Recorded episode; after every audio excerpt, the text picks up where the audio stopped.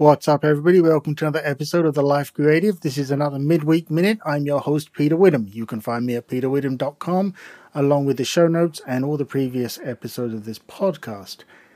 The challenge for this one is going to be what we call the elevator pitch. Do you have an elevator pitch for your work? Let me explain.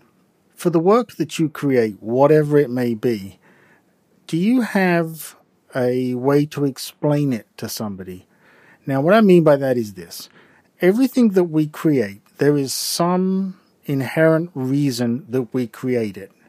It may be really obscure, it could be very simple, it may be very complex, but there is something that makes us create all the things that we do, right?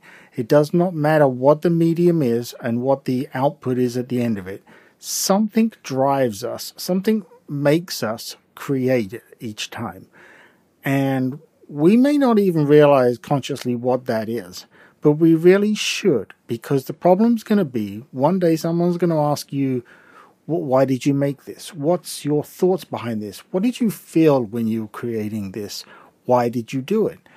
And you need to have an answer for that because you can't just turn around and say, well, I don't know. It just did because that's not really an answer and certainly not one that someone's going to expect you know, artists, creative types are known for being passionate about the things that they make and things that they do.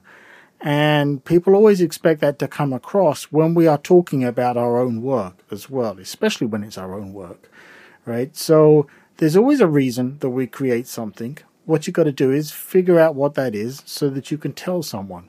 So I want you to think about that this week. That is your short challenge. I will see you in the next episode.